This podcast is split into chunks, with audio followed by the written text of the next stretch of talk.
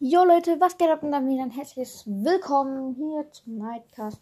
Heute werde ich, also gleich am Anschluss halt ähm, von dem seltenen Brawler Ranking ein super selten Brawler Ranking machen.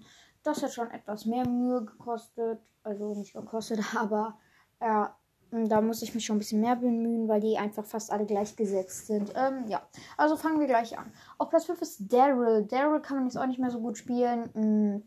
Und die letzte beim Laufen auf, ja, gut. Mm, aber ah, kann man auch nicht gut spielen. Auf Platz 4 Jackie, das habe ich auch erwähnt im Brawler Ranking Part 2, also das Hashtag 2.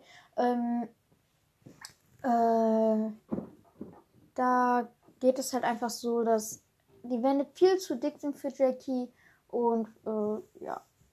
Auf Platz 2, äh, 3 ist Penny. Penny ist auch nicht mehr so stark.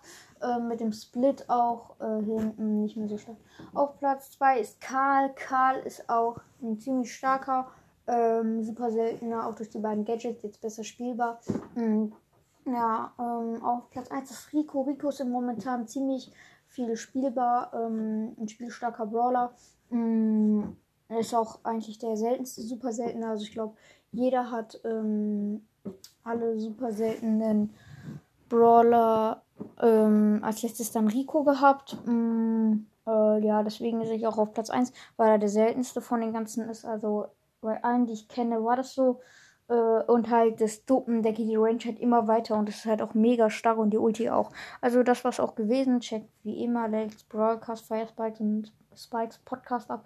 Ähm, äh, ja, würde mich auf jeden Fall sehr freuen und ich glaube die auch. Mm, und ja.